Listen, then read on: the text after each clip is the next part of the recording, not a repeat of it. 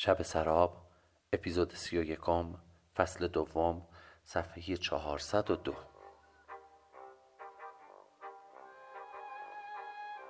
مادر باور نکرده بود که محبوب دست نخورده بود. با وجود اینکه من قسم خوردم که پاک بود باکره بود اما با شک و تردید تلقی می کرد می این حرف این حرف را دوباره جلو بکشد که آن موقع دیگر واویلا بود. داد زدم ننه تو صدایت را ببر. آره خفه می شود اینم مزد دستم. بر پدر من لعنت اگر دیگر اینجا بمانم. بچه را داد بغل محبوبه. دوان دوان رفت بخچه لباسهایش را بست و چادر به سرش انداخت. لبه چادرش بر زمین کشیده می‌شد شیون کنان در را به هم کوبید و رفت. گفتم حالا خیالت راحت شد؟ همین را می‌خواستی؟ بفرما. نمی‌دانستم چه بکنم. مادرم کجا رفت؟ فکر کردم حتما می‌رود خانه انیس خانم. نشستم پهلوی سماور. شاید حالا دیگر محبوب بیاید صبحانه بخورد. مادر را که بیرون کرد. خیالش راحت شد. میآید آشتی می‌کنیم. زن و شوهرها گاهی از این دعواها دارند. بعد آشتی می‌کنند. من رشته محبت تو پاره می‌کنم. شاید گره خورد به تو نزدیکتر شوم. ولی نه. این دعواها مثل ترک های کوچکی هستند که ظرف حیات را می شکنند بلور دل را ترکدار می کنند کدام رشته محبت؟ گره گره؟ نه. من که هیچ وقت یادم نمی رود زخم زبانهایی که در این مدت از محبوب شنیدم کارهایی که دیدم نه. چیزی را فراموش نکردم. ولی چاره چیست؟ بچه داریم. الماس مظلوم توی بغل مادرش کز کرده است. قصه مادر بزرگش را خواهد خورد. حسابی با او جور است. هرچه صبر کردم نه آمد نه حرکتی از روی آشتی کرد. اگر می آورد بچه را می‌داد بغلم دستش را می گرفتم کنارم می نشاندم نازش می دادم آشتی می کردیم ولی نیامد. اگر صدایم می کرد با سر به سویش می دویدم در آغوشش می گرفتم هم او را هم پسرم را. هر دو عزیز منند. هر دو را می پرستم اما صدایم نکرد. از جا بلند شدم. پایم به قندان گیر کرد. پر اندامش یک طرف دیگر کتم توی اتاق کوچک بود. به بهانه برداشتن کت رفتم آنجا. شاید کلامی بگوید شاید نگاه سهرنگیزش را به صورتم بدوزد. تسلیم می شوم. معذرت می خواهم. دستهایش را می بوسم. تا مرا دید پشت بلند کرد. کتم را برداشتم. عادت داشتم هرچه پول توی جیبم بود روی تاخچه می گذاشتم. آنها را هم برداشتم. راه افتادم. توی محله برو بیایی بود. از پسر بچه ای سوال کردم چه خبره؟ حاج اسماعیل مرده. حاج اسماعیل کیه؟ من چون صبح می‌رفتم دکان و شب برمیگشتم زیاد اهل محل را نمیشناختم. قصاب محله. اه. چرا؟ با آن یال و کوپال؟ جوان بود. مردی چهارشانه با سیبیل های از بناگوش در رفته. بازوان ستبر خالکوبی شده. قابل به مرگ نبود. صدای سلوات از کوچه بالایی به گوش رسید. ایستادم. بله. ادهی مرد الله اکبر گویان و سلوات گویان تابوت قصاب را به دوش میکشیدند. بیکار بودم. حالا درسته حسابی نداشتم. دنبال مفری میگشتم. شنیده بودم که مشایعت مرد ثواب دارد. رفتم پشت تابوت. چند تا زن به سر و سینه می‌زدند و گریه می‌کردند. حتما ایال و دختر و خواهر حاج اسماعیل بودند. کمی با جمعیت راه رفتم. بعد مردی که جلوی من بود برگشت طرف من گفت نمیخوایی ثواب کنی؟ بگیر. دسته تابوت را به من داد. برخلاف تصورم خیلی سبک بود. قصاب اقلا 120 کیلو وزن داشت. اما گویی پر کاه توی تابوت بود. تعجب کردم. پیاده رفتیم. پیاده رفتیم تا ابن بابویه. اولین بار بود قبرستان می‌دیدم مرده می‌دیدم. مرگ پدرم یادم هست اما مرا نگذاشتن به قبرستان بروم. کنجکاو شدم که قصاب را در حال مرده ببینم. آخه مرده به آن چاقی به آن هیکل چرا اینجوری سبک شده بود؟ مگر روح وزن دارد؟ با دو سه نفر از مردها رفتم توی مرد شورخانه. پارچه را از رویش برداشتند. وای خدای بزرگ. من امکان نداشت اگر نمی‌دانستم که قصاب مرده می شناختمش پوست و استخوان. رنگ پریده ماسیده مچاله شده دماغش دراز شده بود. گونه نداشت. دو تا گودی وحشتناک دو طرف دماغش دیده می‌شد.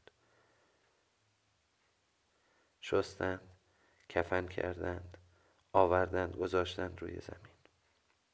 ملا آمد. همه ایمان پشت سر ملا ایستادیم. سر پا. قصاب جلوی همه ایمان بود. همان جوری سر پایی نماز میت خواندیم و بالاخره دفنش کردن. با جمعیت برگشتم. رفتیم خانه قصاب. پدر سلباتی عجب دبدبه ای کبکبه ای داشت. یاد گوشت هایی که به محبوب قالب می کرد افتادم. پوست و استخوان را با مقداری چربی توی کاغذ میپیچید و می‌داد. نه به محبوبه به هر کس که بی زبان بود بدبخت بود بی کس و کار بود. شناس نبود. چه کردی مرد؟ همه را گذاشتی رفتی و بالش به گردن تو ماند. لذتش را برسه می‌برند. تو باید جواب بدهی. یادم آمد همان گوشتی را که خودش دو ساعت قبل یک کیلو حساب کرده بود وقتی برگرداندم گفت کم است راستم می‌گفت اما بعدها شنیدم که خودش از اول کم می فروشد چه شد مرد؟ کم فروشی هایت به چه دردت خورد؟ جز گناه چه نصیب تو شد؟ به چه مرضی مرد؟ خوره گرفت آن دیگر چه جور مرضی است؟ خوره خونش را خورد گوشتش را خورد. آه خدایا. چقدر تو عادلی چقدر حکیمی. سزایش همین بود. گوشتی را که از راه حرام آورده بود همه آب شد. خون مردم را به شیشه گرفت. خون خودش از بین رفت. الله اکبر. واقعا آنهایی که گناه می‌کنند چقدر نادان و جاهل هستند. ما اگر گوشتمان یک پونزه یک چارک, یک چارک کم بشود یا نشود میگذرد. اما وبال به گردن قصاب میماند. به گردن بقال میماند. رحیم خدا را شکر که کار تو کم فروشی و بد فروشی ندارد. خدا را شکر. رفتم به دکان. دمادم غروب بود. در دکان را باز کردم. چوبهایی را باید اره می کردم بیکار نبودم. تصمیم گرفتم شام به خانه نروم. بگذار محبوبه ببیند که هر وقت بد اونقی می کند تنها می ماند مادر هم که نیست. بگذار توی خانه بماند. با بچهش تنهایی یه خورده راجع به رفتارش فکر کند. شاید پشیمان شود. آخه زندگی چی هست که اینقدر سخت گرفتیم؟ از کجا معلوم که فردا من هم مثل این قصاب نیفتم و نمیرم؟ چهار برابر من بود. به اندازه تمام عمر من در ماه گوشت می‌خورد. خانهش کم از خانه بسیرالملک نبود اما چه فایده؟ تا آن همه گوشت آب شود و به آن روز مرگ بیفتد ببین چه کشیده؟ جهنم توی همین دنیاست. ای کاش محبوب را هم می بردم مرد که قصاب را می‌دید. حتما به همین خاطر است که می‌گویند به قبرستان رفتن ثواب دارد. آدم بیدار می شود آگاه می شود می‌فهمد که عاقبت اینجا باید برود. حرس و آز کم می شود حیف. حیف محبوبه در همه این مدت با هیچ کس رفت آمد نکرد. همسایه ها را نمی شناسد هم محله ای ها را نمی شناسد اصلا یک بار هم نپرسیده. آخه شما هیچ فک و فامیلی ندارید. مادر با چه روی رفته خانه انیس خانم؟ ما که سال تا سال خبر از آنها نداریم. فکر کردم بروم سری به آنجا بزنم. شاید مادر کاری داشته باشد. شاید شاید از دلش در بیاورم. شاید بیاورمش خانه. الماس دوستش دارد. مادر برای بچه حلاک است. اما نه. بگذار یکی دو روز بعد می‌روم. مادر هم بی خود آتش بیار معرکه شد. چند بار به او تذکر دادم. گفتم تو مداخله نکن. ولی می‌کند. چه بکنم؟ گرسنه هم شد. وقت شام است. بروم خانه. محبوب منتظرم است. حتما حالا سر و صورتی صفا داده شامی درست کرده چشم به راه من است. دوستش دارم. زنم است. عاشقش هستم. امروز تند رفتم. نباید می‌گفتم همینم که هستم. باید ملایمتر حرف می‌زدم. بد کردم. چه بکنم؟ در دکان را بستم و راه افتادم. وقتی وارد محله خودمان شدم دیدم سر کوچه قصاب ادهی روی زمین نشستند. رفتم جلو. بله اهل محل مرد و زن نشسته بودند. در خانه قصاب باز بود توی حیاتش هم پر بود. شام قریبان بود. پلو و خورشت قیمه. سینی سینی دور میگرداندند. من هم نشستم. چه برو بیایی بود. مثل اینکه واجب بود مال مردم را بخورد و شب شام قریبان این بسات را راه بیندازد. فکر می‌کنند گناهانش را سبک می‌کنند. ای خدا مردم چرا کج فهمند؟ نه به آن کم فروشی و بد فروشی نه به این احسان و بذل و بخشش. یک بشقاب پلو با یک پیاله قیمه و یک زیر دستی سبزی خوردن جلویم گذاشتن. از خدا پنهان نیست از شما چه پنهان؟ ناهار هم نخورده بودم. به شدت گرسنم بود. خوردم. ای قصاب باشی. در زنده بودنت یک پونزه از گوشت مرا خوردی. بعد از مرگت بیشتر از آن را خوردم. این چون این حق به حقدار می‌رسد. مردم باور ندارند. روزخان روزه خواند. دل من گرفته بود. به حال خودم گریه کردم. به حال الماس پسرم گریه کردم. به حال محبوب گریه کردم. به حال مادرم هم گریه کردم. خدا رحمتش کند. آدم خوبی بود. بله. خدا اموات شما را هم بیامرزد. خدا از بزرگی کن کمتان نکنه فامیلتان بود؟ خندم گرفت. فکر کرده بود برای قصاب دارم گریه می‌کنم. غم خودم امروز از صبح روی دلم سنگینی می‌کرد. بغزم را اینجا خالی کردم. ساعت از نیمه شب گذشته بود. دلم می‌خواست دیرتر بروم. بگذار محبوب نگران بماند. بگذار دل واپسم بشود. بگذار قصه بخورد. همیشه دور برش هستم. قدرم را نمی‌داند. اشتباه می‌کنم. همیشه کنارش هستم. باید یک جایی پیدا بکنم که گاه گاهی بروم. این می‌بیند که من هیچ پناهگاهی ندارم هیچ کس و کاری ندارم. حسابی سوارم شده. اگر خانه امیدی داشتم اگر می‌دانست می‌توانم چند شب به خانه نروم اینطور نمی‌کرد. فردا به بهانه مادر می‌روم منزل انیس خانم. ناصر خان مرد است می‌فهمد. با هم خوب اخت شده بودیم. ببین از وقتی که محبوب آمده همه را از یاد من برده. حتما مادر تعریف می کند که چه بلایی است. انیس خانم خبر از حال و احوالاتمان دارد. همه کشور خبرگزاریش خوب کار می کند مثل اینکه مراسم تمام شده بود. وقتی سرم را بلند کردم یکی دو نفر با تعجب نگاهم می کردن. شاید متعجب بودند که من کی هستم اینجا نشستم. خیش که نبودم. بیگانه و این همه عزاداری. وقتی به خانه رسیدم ساعت دو بعد از نیمه شب بود. توی اتاق کوچک خوابیده بود. در راه هم از پشت بسته بود. احتیاج داشتم سرم را روی دامنش بگذارم. هنوز بغز در گلو داشتم.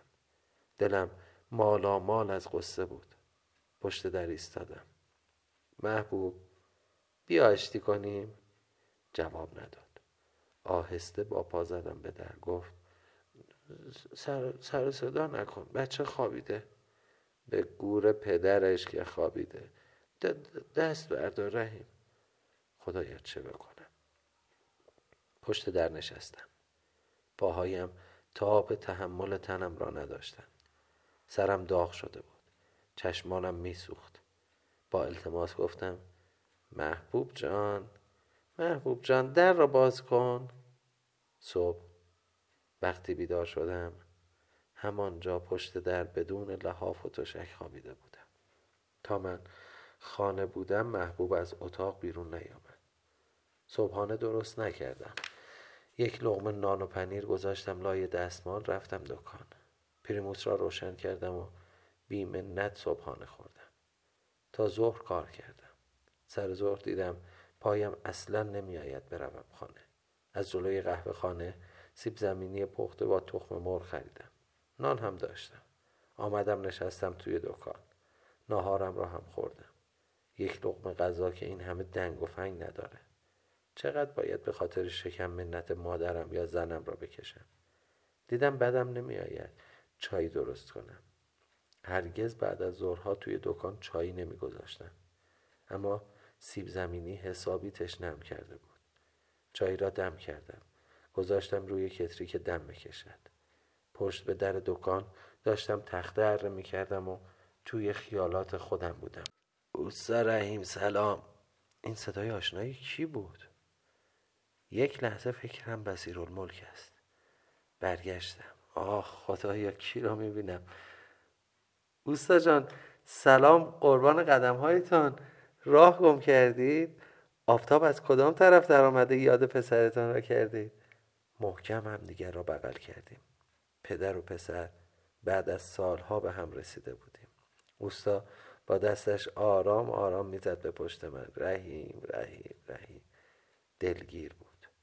چشمهایش پر از اشک شد. من خوشحال شدم. گویی هدیه گرانبهایی خداوند به من داده. احساس کردم پشت و پناهی پیدا کردم. از بی کسی نجات پیدا کردم. می‌خواستم دکان را ببندم و بروم به سراغ ناصر خان. بالاخره پناهی پیدا کردم. دارم داغون میشم. دارم منفجر میشم اوستا بفرما. بفرما. کاش زیر قدمت رحیم قربانی می‌شد. رحیم زنده بماند انشالله بنشین بنشین تعریف کن ببینم چه می‌کنی. اوستا دور و بر دکان را نگاه کرد. خدا را شکر مثل اینکه کار و بارت هم خوب است. الهی شکر. زیر سایه شما اوستا. هرچه دارم از برکت اوستایی شماست. شما یادم دادید. نانم از قبل محبت های شماست. تا زنده هم شاگرد شمایم. خودت هم شعورش را داشتی. مثل تو خیلی ها پیش من آمدند. اما دست خالی رفتند. خب بنشین بگو ببینم پسر. چجوری رفتی داماد بسیر ملک شدی؟ سرت به زیر بود اما انگاری کارتان بالا بالا صورت می گرفت بگذار یک چایی برایتان بیاورم. امروز از قدم خوش شما چایی گذاشتم. خیلی عجیب است که امروز حوث چایی کردم. نگو قسمت شماست که قبل از شما وارد کنم شده. به چه چایی خوش رنگی. پیر بشی پسر. برای خودت هم بیار. استکان دیگری نداشتم.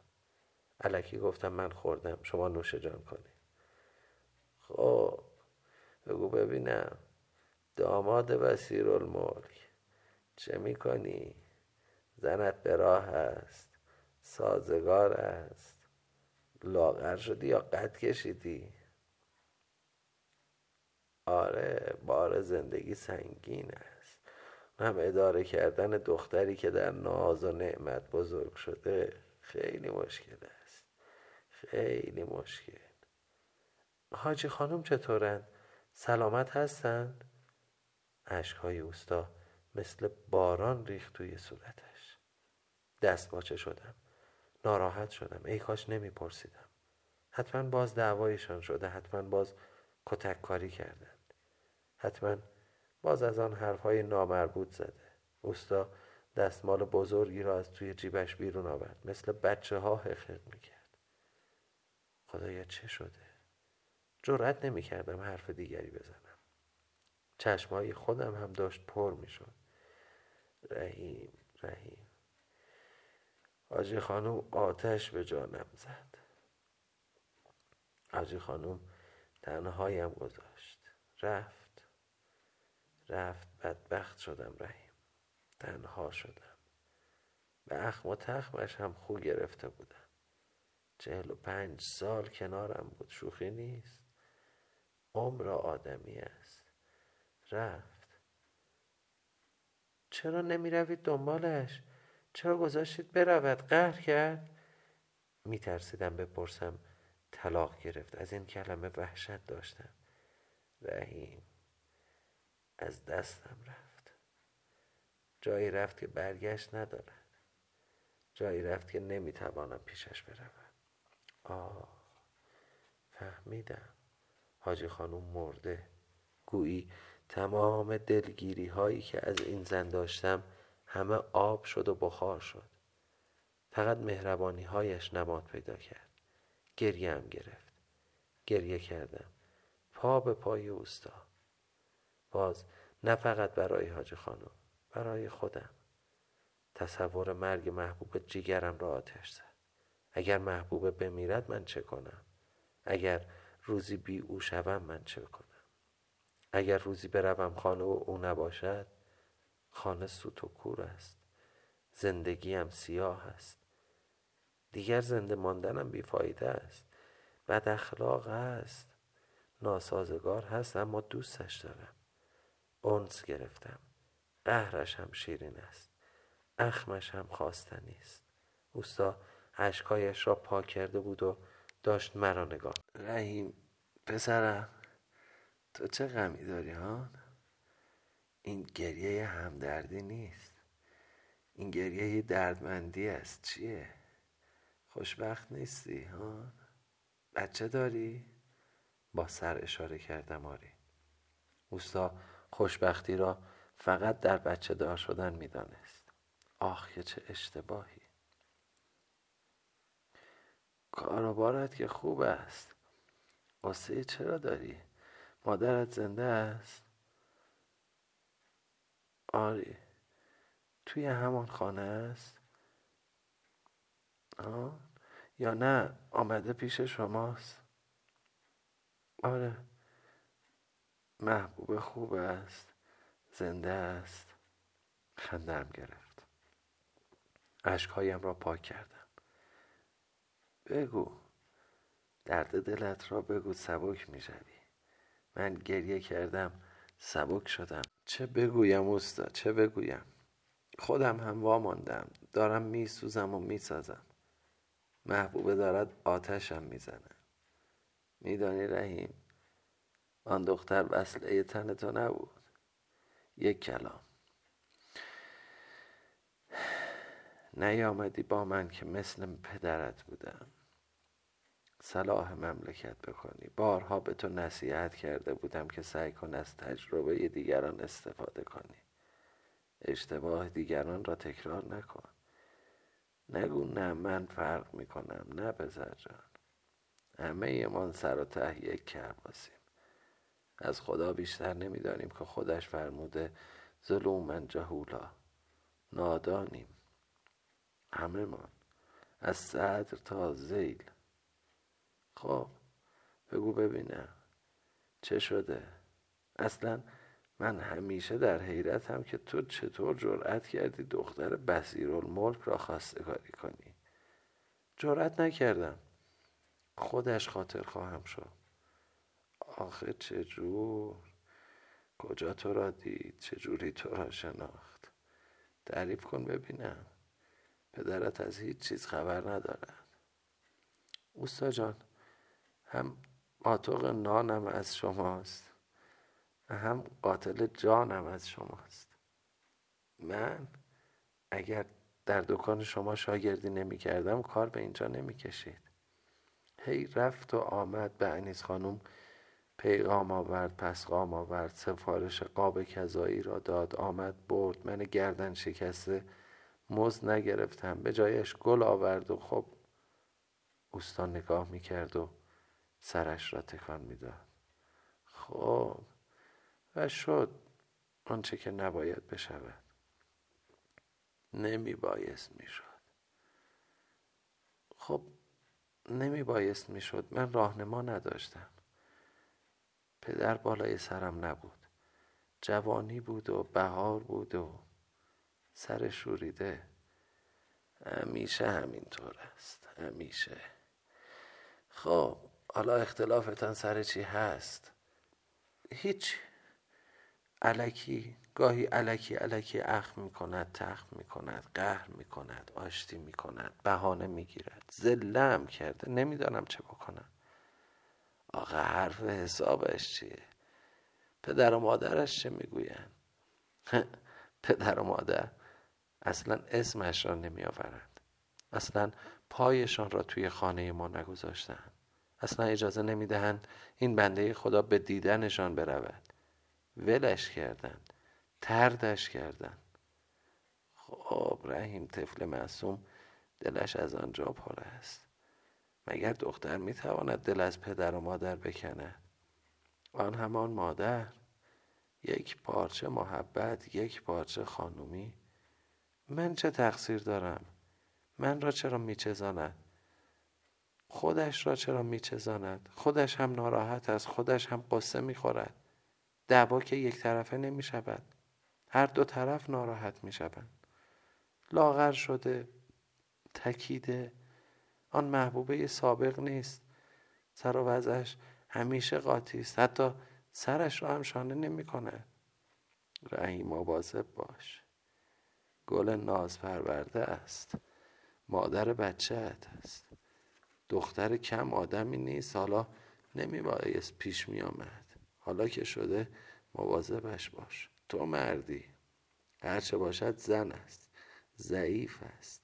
لطیف است. محبوب خانم یادم است. یک پارچه خانم بود. الله اکبر. سرنوشت چه کارها می کند آن خواهر بزرگ که از خوشبختی دارد می کرد این طفل معصوم یک چای دیگر بده ببینم. قصه دارم کردی. نباید می‌گفتم. نباید شما را ناراحت می‌کردم. دلم پر بود. از قصه میترکیدم. راحت شدی. سبک شدی. خب همین خوب است. وقتی دلت از قصه خالی بشود از کینه هم خالی می شود نرم می شوی می به سویش زنت است. دختر کم کسی نیست. جواهری است. بپا. چند شب تا پاسی از شب گذشته توی دکان کار می‌کردم. سیب زمینی و نان میخوردم. یک چایی هم میخوردم و موقعی رفتن دهانم را از آن زهر مالی میمالیدم و می‌رفتم خانه. مثل اینکه همین کار سباکم می‌کرد. از حرس بی هایش این کار را می‌کردم. تحمل قهرش را بیشتر از چهار روز نداشتم.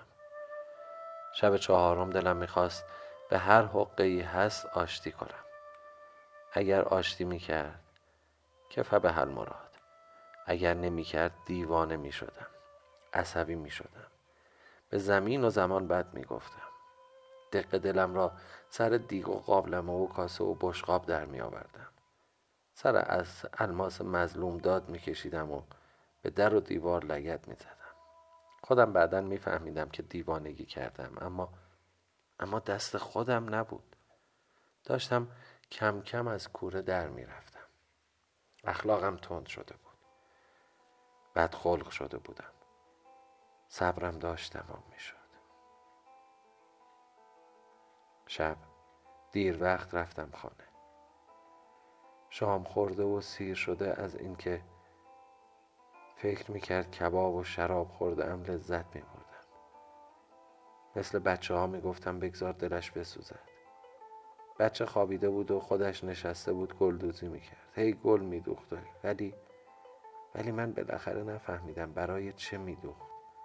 کجا میانداخت؟ میفروخت یا میفرستاد برای مادرش؟ کاری به کارش نداشتم. خودش صلاح خودش را می‌دانست. به من مربوط نبود. از شکل نشستنش پهلوی بچه خوشم آمد. خدایا این زن من است این بچه من است. هر دوتا را دوست دارم. بیان که نگاهم بکند به کارش مشغول بود. اما حتما او هم بهانه پیدا نمی کند که با من سر حرف را باز کند. من باز باید پیش قدم بشوم. اولین بار اولین قدم را او برداشت. اما بعد از آن هرگز نشد قدم دیگری بردارد. همیشه من بودم که آشتی می کردم من پیش می رفتم وسایل خطاتیم را آوردم. درست کنارش نشستم. زیر چشمی نگاهم کرد. جان گرفتم. جرأت پیدا کردم. چه بنویسم؟ جوابم را نداد. لوس نشو دیگه. بگو چه بنویسم؟ چه می‌دانم؟ هر چه دلت می‌خواهد دل من تو را می‌خواهد قلم را برداشتم و نوشتم محبوبه محبوبه محبوبه. دلم مالا مال از عشق بود. نگاه او هم آری از کینه بود. لبخند زیبایی بر روی لبانش نقش بست. نگاه هم در نگاهش گره خورد. تمام وجودم زیر و رو شد. همه کینه ها و ادابت ها رنگ باخت. همه دلخوری ها از بین رفت. عشق من عزیز من زن من. دست های پر از تمنایم را به سویش دراز کردم. محبوب توی بغلم خزید. سرش را روی سینهام گذاشت. چشمهایش پر از اشک شد. اشک شوق اشک شادی اشک ندامت و پشیمانی. محبوبم محبوبه شبم مادر پسرم.